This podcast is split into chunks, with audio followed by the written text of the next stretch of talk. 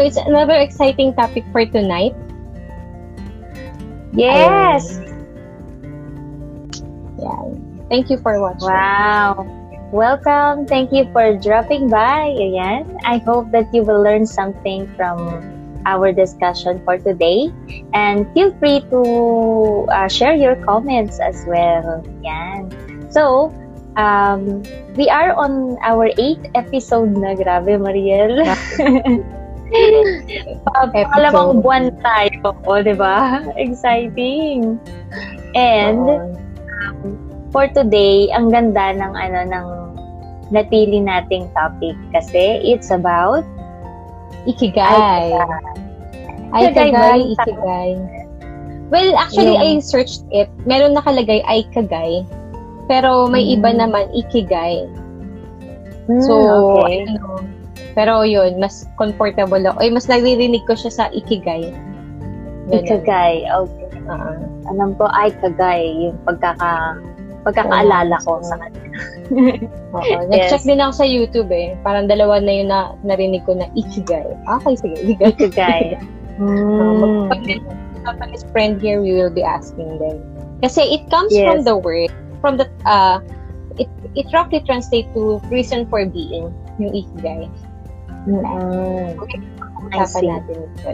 Very, I don't know if they are familiar with the term, pero I think that's yun yung mga hinahanap natin ngayon. Right? Yeah. Yes, yes. Lalong-lalo na, it's now the middle of the year. Diba? Kaka-start lang ng July. So, parang ito yung mga time na pwede ka nang mag-assess. Yung, actually, yung pinost ko nga nito lang, no? I think ganyan din yung pinag-usapan natin last Monday, no? Na, pwede nating i-assess, i-reassess yung mga goals natin. Are you still on your way to your goals? Or baka na-stuck ka na, you're running in circles, parang hindi ka na makaproceed, parang gano'n. So, maybe this topic will help you know the reason why. Kung hindi kung nasa season ka ng re-evaluation, self-reflection, yan. So, perfect na perfect yung topic na ito. Okay. So, yan. Alam ko, mas madami kang alam dito, Mariel, eh. Hindi naman. Hindi naman. Pero ito kasi yung parang before, yung, nung mga kabataan days ko nga, parang napag-usapan na to sa isang singles retreat. Pero actually, that's hindi yung Ikigai talaga na term. Pero yung discovering life mission. So parang medyo parang meron na akong ganung klaseng thinking before na parang para saan ba ako bumabangon? 'Di ba yan yung mga question eh, 'di ba? Para saan ka bumabangon? Para kanino ka bumabangon? Tapos may mga thinking na rin ako for the past years nga din na ang haba na nung taon na nag-work ako pero andito pa rin ako. Yung pinag-usapan natin last week. Yes, diba? Yes. So, in a way, nandun na pala yung concept pero mas madidefine lang natin ngayon dito sa Ikigai. So, you can search it in Google. Pwede nyo i-search yung Ikigai. Meron dun Venn diagram na pinag-uusapan yung 4 categories. So, unang category natin is what you love. So, okay. Ano ba yung mga... Hindi ito yung love na iniibig dito. Ano ba yung mga gusto mo sa buhay? Parang yung mga... it talks about mission and passion. Yeah. Okay. So, halimbawa, gustong-gusto ko talaga ng music, ganyan. Yeah. So, that's your passion, diba? Music. Oo. Tapos, halimbawa, I'm really passionate. Halimbawa, you are really passionate about creating music, ganyan. Yan. Mga ano, ba yun? Nagko-compose ka ng songs. Nagko-compose ka ba ng song, Joy? Hindi. Ano, sa panaginip pa lang. Okay. Ako dream ko yan, pero hindi ko pa siya naupuan. Though before nakapagawa na ako, hindi ko alam kung nasan na. So ibig sabihin, gusto mo lang siya, pero hindi ka magaling doon, no? Oo, kasi ito ko na din i-discover. Yeah. But talking about passion, if you will be defining it, ang sabi sa mga na-research na natin is, it comes with a strong emotion, di ba? Or feeling. Ibig sabihin, meron talaga kinalaman ng iyong damdamin dito kapag passionate ka about something. Yeah. So, ibig sabihin, So, ibig sabihin, kung halimbawa, you are passionate about music, sinasabi ko, passionate ako sa music, ganyan. Pero, gustong-gusto kong mag-compose ng song, pero hindi ako marunong. Ano yun? Passionate pa rin ba ako? Passion pa rin yan. You just have to discover it yet. Yung mga ganyan. Kahit hindi ka pa marunong at first, but it's your passion. Dahil meron kang strong emotion about it. Yun pa rin yun. Passion pa rin siya. Okay. Okay, ayan. Nagkakaroon na ng linaw. So, yan. We talk about passion kasi it's what you love, eh, di ba? Kahit na hindi ka pa magaling first. But when we talk about mission, ano yung mission? Kasi, yun. Part pa rin yun ng ano, what you love. Kasi, di ba, sa church, yung mission, to honor God and make disciples, mother. Yeah, yan yung mission statement nyo sa church, di ba? Yeah. Yes. Tapos yun na din yung nagiging mission mo minsan, di ba? Personal. Nagiging personal mo na din. Ibig sabihin, there's something that you have to do. Kumbaga, pag sinabing mission, it's a noun, pero may verb. Ang gulo, no? Kumbaga, may action na dapat gawin. So, ibig sabihin, halimbawa, gusto kong mag-share about health, ganyan. O kaya, about caring for animals, ganyan. Kasi, may pet ako, and then I really want to help animals, ganyan. So, mission din ba yun? Is that what you call mission? Caring for animals? O kaya, pwede. Anything na promoting sustainable, environmental sustainability, mga ganyan. O kaya farming, ganyan. Helping the farmers. Is that part ng mission, no? I think ang pwede nating sabihin dito, if nag-overlap yung passion mo and the thing that you have to do, yan yun. Like, for example, ang passion kasi is di ba? May strong emotions or feelings pa lang dyan. For example, I'm passionate about sharing about health. Pero if you're not doing something about it, passion, kumbaga, passion lang siya. Pero magkakaroon na yan ng mission. Something to accomplish kapag ginawan mo na ng action. Parang gano'n. So, pwede nating i-define dito that mission is a specific task para i-accomplish yung isang bagay. So, for example, ang mission mo para sa isang trabahador, ang mission mo is i-accomplish yung day-to-day activities mo. So, mga daily mode of operation, mga ganyan. Yung mga daily mode of operation mo. So, possible ba na ang mission, this is another question, no? Possible ba na ang mission, meron kang mission, pero hindi ka passionate? Kasi kanina pinag-uusapan natin yung, you are passionate and then, may mission ka to do about your passion. Pero possible ba na, meron kang mission, pero you are not passionate about it? Oo, possible ba yun? I think pwede. Oo. Kasi, kung i-define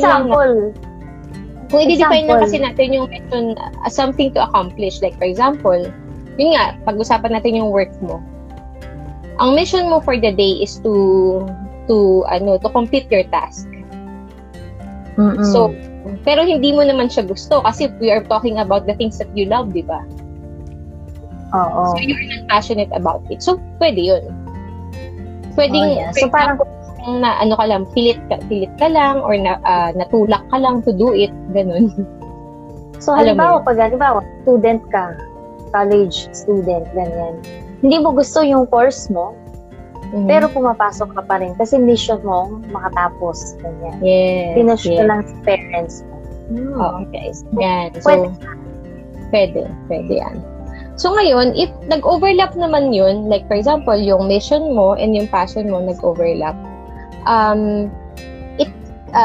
kumbaga, meron dun delight kasi it's something that you love, eh, di ba? May delight, may fullness dun. Pero ang problema, walang wealth. kumbaga, hindi ka naman paid on the things that you love kasi minsan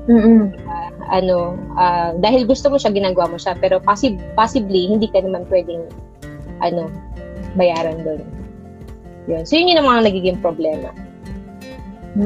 Okay, so hindi mo siya gusto, gusto mo siya pero hindi ka kumikita. Yeah. Madami yan, yung mga nagvo-volunteer lang. Volunteer, diba? So, paano naman yung mga, halimbawa, you are a content creator on YouTube, ganyan.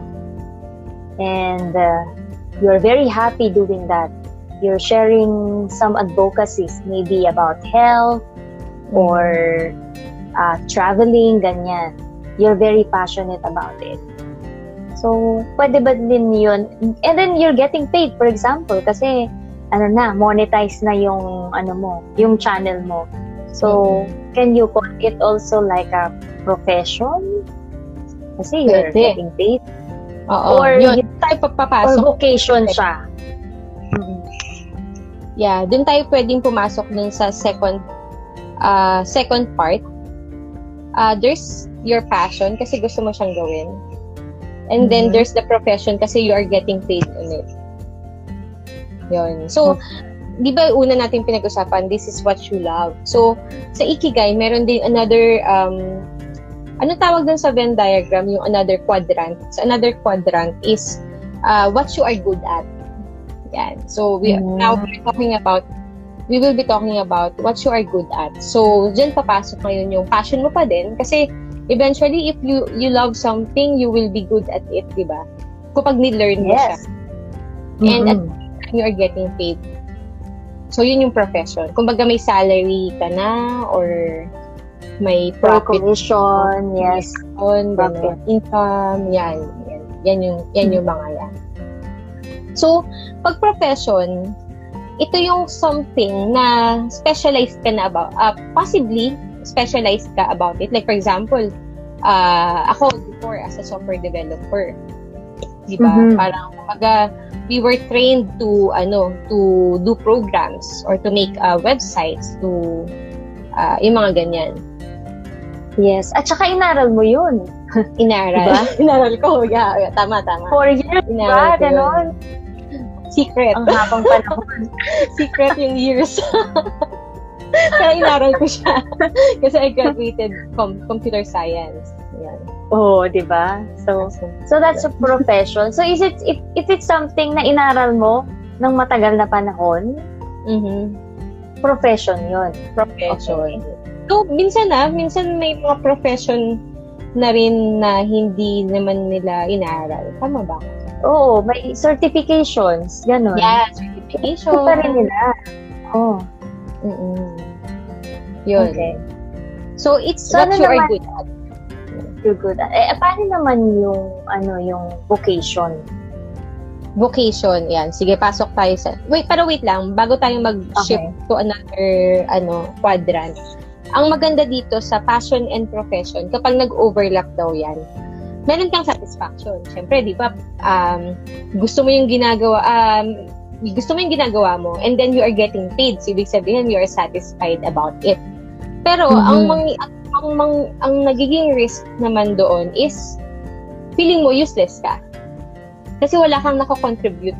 Ang nakakontribute mo lang siguro sa kumpanya mo. Parang ganun. Pero other than that, may mga feeling of uselessness. Ganun. Meron ka ding na pagdaanan mo ba yan? May ganung feeling ba? Oo naman. Kasi like, ako for the longest time, lagi kong sinasabi na hindi ako para dito yung pagiging software developer. Kasi ang gusto ko talaga is missions, ang gusto ko talaga is music. Kumbaga wala naman, yun yun nga, yung sasabi, kaya nandun ako sa part na parang wala akong contribution sa kumpanya ko lang. Pero siguro nag-contribution ako sa bigger world kasi kapag na nag-sold out yung product, makikinabang yung buong yung mundo, parang ganun. Pero hindi ko siya feel. Hindi ko siya feel. Parang wala akong sense of ano doon, usefulness. Fulfillment. Parang ganun. Mm-hmm. Kasi yeah. Ako nag-work ako sa call center for a few years. So, nung nag-work ako sa call center, talagang feeling ko, wala akong contribution sa mundo. Yun. Parang pumapasok ako para mag-survive. Oo, yes. Oh. Yeah. Yan. So, yan yung part na yun. So, pwede tayong mag-jump ngayon sa vocation, yung sinasabi mo nga doon. So, ito yung mga bagay that you can be paid for. So, you can be paid via your profession. You can also be paid via your vocation. So, kasi pag sinabi mong vocation, yung parang ito yung mga may ang pagkakaintindi ko ngayon na yung 'di ba sa strands, like for example grade 7 to 10 meron ng grade 11 and 12 ngayon, 'di ba? So yung grade 11 and 12, ito yung mga people, ito na sila na may aaralin silang vocation yung or yung strand nila para kahit hindi na sila mag-college, pwede na silang tanggapin sa kumpanya. Yeah, parang ganun. So ngayon, ang definition ko ngayon ng vocation is, well, sabi din naman sa na-research natin, is occupation siya in which yung person is you are drawn on it or kumbaga suited ka for that. Kaya di ba sa mga high schoolers, meron silang exam muna for them to know kung anong strand nila. Like, for example, kung humanities pa sila, or ano pa ba yung mga strand. Yung mga ganun. Basta alam ko, nung high school ako, nag-aral kasi ako sa vocational school. Okay, yeah. So, ano ba na yung vocation? Meron kaming special na course. So, may dressmaking, ganyan. Cosmetology, may drafting pa, mga ganyan. Yeah, ganyan. Sa electronics, ganyan. So parang... Sigo. Ayan, so more on skills siya. Skills? Oo. Yeah. Kasama dyan yung skills. And kasama dyan yung something na talagang medyo magaling ka na rin. I think, kumbaga, pwede din dyan yung innate ka na to do that. Kaya, kunyari, cosmetologist categories. So, oo. Dietitian yan hanggang ngayon. Dietitian. So, kumbaga, sabihin meron na siyang interest doon. Like, for example, kasi ako, computer science graduate, wala naman akong interest noon sa kanya. Mm-mm. Pero, naging profession ko siya. Sa vocation, merong something that you are drawn on it. Parang ganun. Ibig sabihin, there's your interest. And you are getting paid. And you're getting paid. Okay. So, halimbawa, if you are... Halimbawa, tinapos mo is software developer, pero magaling kang magluto, diba? So, on the side, may ginagawa ka pa, like, nagluluto ka ng mga ube pandesal during weekends. Parang so, yun? Ba yun? Yung pagluto and cook by night. Oo, ganyan. Ayan. So, anong question doon? So, ibig sabihin, yung profession mo, software developer, pero yung vocation mo is, yun, yung pagluluto. Chef. Yeah, pwede yun. Pero hindi siya nag-overlap, di ba? So, ibig sabihin, may disconnect dun sa dalawang yun. So, ngayon, ang maganda dito, kapag nag-overlap daw yung passion and yung vocation mo, comfortable ka. Kasi ibig sabihin, magaling ka na dyan kasi you are trained on it. Like, for example, doktor. Profession niya yun, he is trained on it, skilled siya doon, and at the same time, meron siyang interest about it. So, comfortable siya. Pero minsan, may feeling of emptiness daw. Sa tingin mo, bakit? Bakit may feeling of emptiness? Ako, minsan. Kaya ako nagkaroon ng feeling of emptiness is parang wala ka kasing contribution sa society. Contribution. Yung sa'yo. Pwede. Oo. Yes. Parang hindi ako nakakatulong, ganyan. Nakakatulong ako dun sa customer, pero yung, kumbaga, as a whole. Sa profession mo noon. Oo. Sa ginagawa ko noon kung saan, kung saan I'm getting paid. Yan. Ay, ang ganda ng sabi ni Ann. Oh, pukasyon ko pong maging mabuting asawa. Oh. Ann, binabayaran ka ba ni Joseph ngayon? Oo, yes. Malamang binabayaran siya. Ano yan? Lahat ng pondo. Okay, so tatlo na yung napag-usapan natin. No? Something that you love, what you love, what you are good at. So, nandun yung passion. Yes. And then, what you are, you are getting paid for. What you can be there for. So, profession and vocation. So, yung fourth quadrant sa Ikigai. By the way, sa mga late na nanonood sa atin ngayon, we are talking about Ikigai. It's a Japanese expression for dealing. Yeah. Oh, hinihimay-himay natin yan. Oo, hinihimay-himay. Wala kasi tayong picture eh. Ayan. So, another quadrant is what the world needs. So, ito na yung pinag-uusapan natin kanina. Yeah. So, my passion and my vocation. Yeah. Okay. So, ano meron dito? So, syempre, yun ang sinasabi ko nina, you have a contribution. May contribution ka sa mundo. Nakakatulong ka, either sa mga tao, sa mga hayop, sa environment, diba?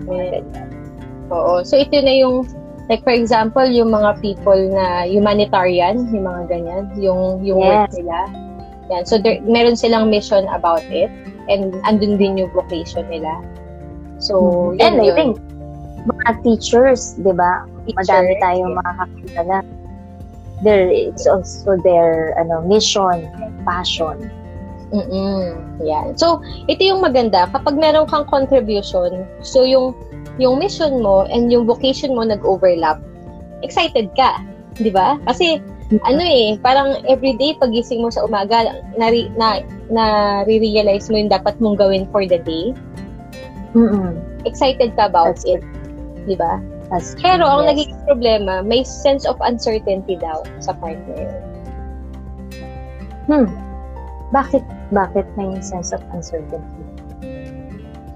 Yan din yung question ko. Bakit may sense of uncertainty? I think uncertain dahil din if you are not getting paid, possible, di ba? Possible. Correct. Or, ano pa ba? Or maliit yung kita mo. Maliit yung kita, pwede, di ba? Oo, yes. So, may mission ka, may vocation ka din. So, pag nagtagpo lahat-lahat ng yon,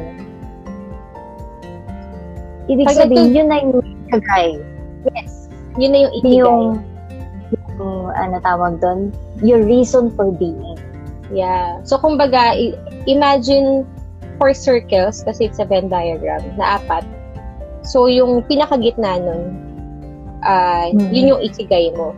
Nagtagpo-tagpo ang passion mo, ang vocation mo, and profession. Ay, ang ganda. Pag na-imagine na ano yun? Ang ganda ng tanong ni Always by Grace dito si Ate Grace. Sabi niya, since songer ako, wow, may songer siya. My mission is to sing great songs that will make people happy and inspired. Pero, hahanap pa ako ng magbayad sa akin. Ganda yun. Pwede. Oo. So, pag monetize na yung mga songs mo, ayun. May kasiyahan na. May fulfillment. Kumbaga, na siya, mas sure na siya. Kasi syempre, di ba, kung, kaya, di ba ang sinasabi nga nila, walang kita sa, well, ako before, ang gusto ko mag-film. Yun talaga yung gusto ko nung high school to college. Pero sabi nila wala daw masyadong, parang uncertain yung ano film kasi hindi mo alam kung kikita ba siya or not. Parang ganun siya. Yes, that's right. Na paakit sa feeling gerang ano, filmmaker. No? So ngayon, kumbaga dun sa mission is we have to, kumbaga yun yung magbabalanse ng satisfaction natin lahat. Tama ba? Mm-hmm. Kumbaga it will determine yung total satisfaction. Mm-hmm. Correct? Mm-hmm. Yeah. So ngayon go ahead. I-assess yung sarili natin. Like for kasi actually ito yung pinag-usapan din ng friend ko. Parang sabi niya, minsan hindi mo rin maiisip kung ano, parang tinanong ko pala siya kung ano, sa tingin mo ba yung ginagawa mo ngayon ano, okay ka na diyan, parang gano'n. Nasa ano kami, nagda-drive, nasa kotse. Mm-hmm. Parang ang ano niya is hindi pa. Pero hindi niya daw alam kung ano pa. Ano pa yung dapat niyang gawin. Naisip ko din kasi ano, we don't have to confine ourselves dun sa isa lang kung na may iisa ka lang na mission, 'di ba? Kasi we are very unique and unlimited yung potential natin definitely, right? Mm-hmm. At saka nag-grow tayo . So, iba-iba yung season na pinagdadaanan mo. Pwedeng sa season na to, you are very good at this skill or you are very passionate about this. And then, the next season, iba na naman yung yung gusto mo ding i-achieve kasi malamang na-surpass mo na yung yung level ng fulfillment or yung level ng skills, ganyan, na-achieve mo na siya. So, mag-grow ka. So, diba? Yeah, true yan. So, yun yung mga bagay ng... It's to be progressive, sabi nga ni Ann. Be progressive, yes. So, ito yung mga bagay na maganda rin na mapag-isipan natin. No? So, there's something that you have to really assess sa sarili mo. You can ask yourself, ano ba talaga yung gusto mo sa buhay? What do I want? What do I really want in life? Yung pinag-usapan natin for the past few weeks, yung do you settle kung nasan ka man ngayon or baka there's something more about it. So, yan yung mga dapat pinag-usapan mo muna. What do I want? And what do I want to do? Yes. Yun. Correct. And baka the reason why you feel you're falling behind kasi hindi mo din nade-determine pa yung ikigai mo, right? Mm-hmm. Yeah, exactly. For that season. So, hindi naman sabihin na ito yung gusto mong gawin ngayon and yun na yung gugustuhin mong gawin for the rest of your life. Hindi Yes. Yeah, we are progressive people, di ba? Nag-grow tayo. Tama yan. Ayan. So ito yung pwede nating itip. Ito yung mga tips na pwede nating ibigay. Siguro. Kasi ang question ngayon is, paano natin mag-determine ngayon yung ikigai natin? Yes. Di ba? We all know the concept about it. Pero, paano mo lalaman nga, di ba? Paano ma-apply yan sa life mo din, di ba? How do you identify it? So, ayun. I'm thinking, siguro, you have to know kung saan ka ba talaga magaling, right? Ano yung gustong-gusto gawin?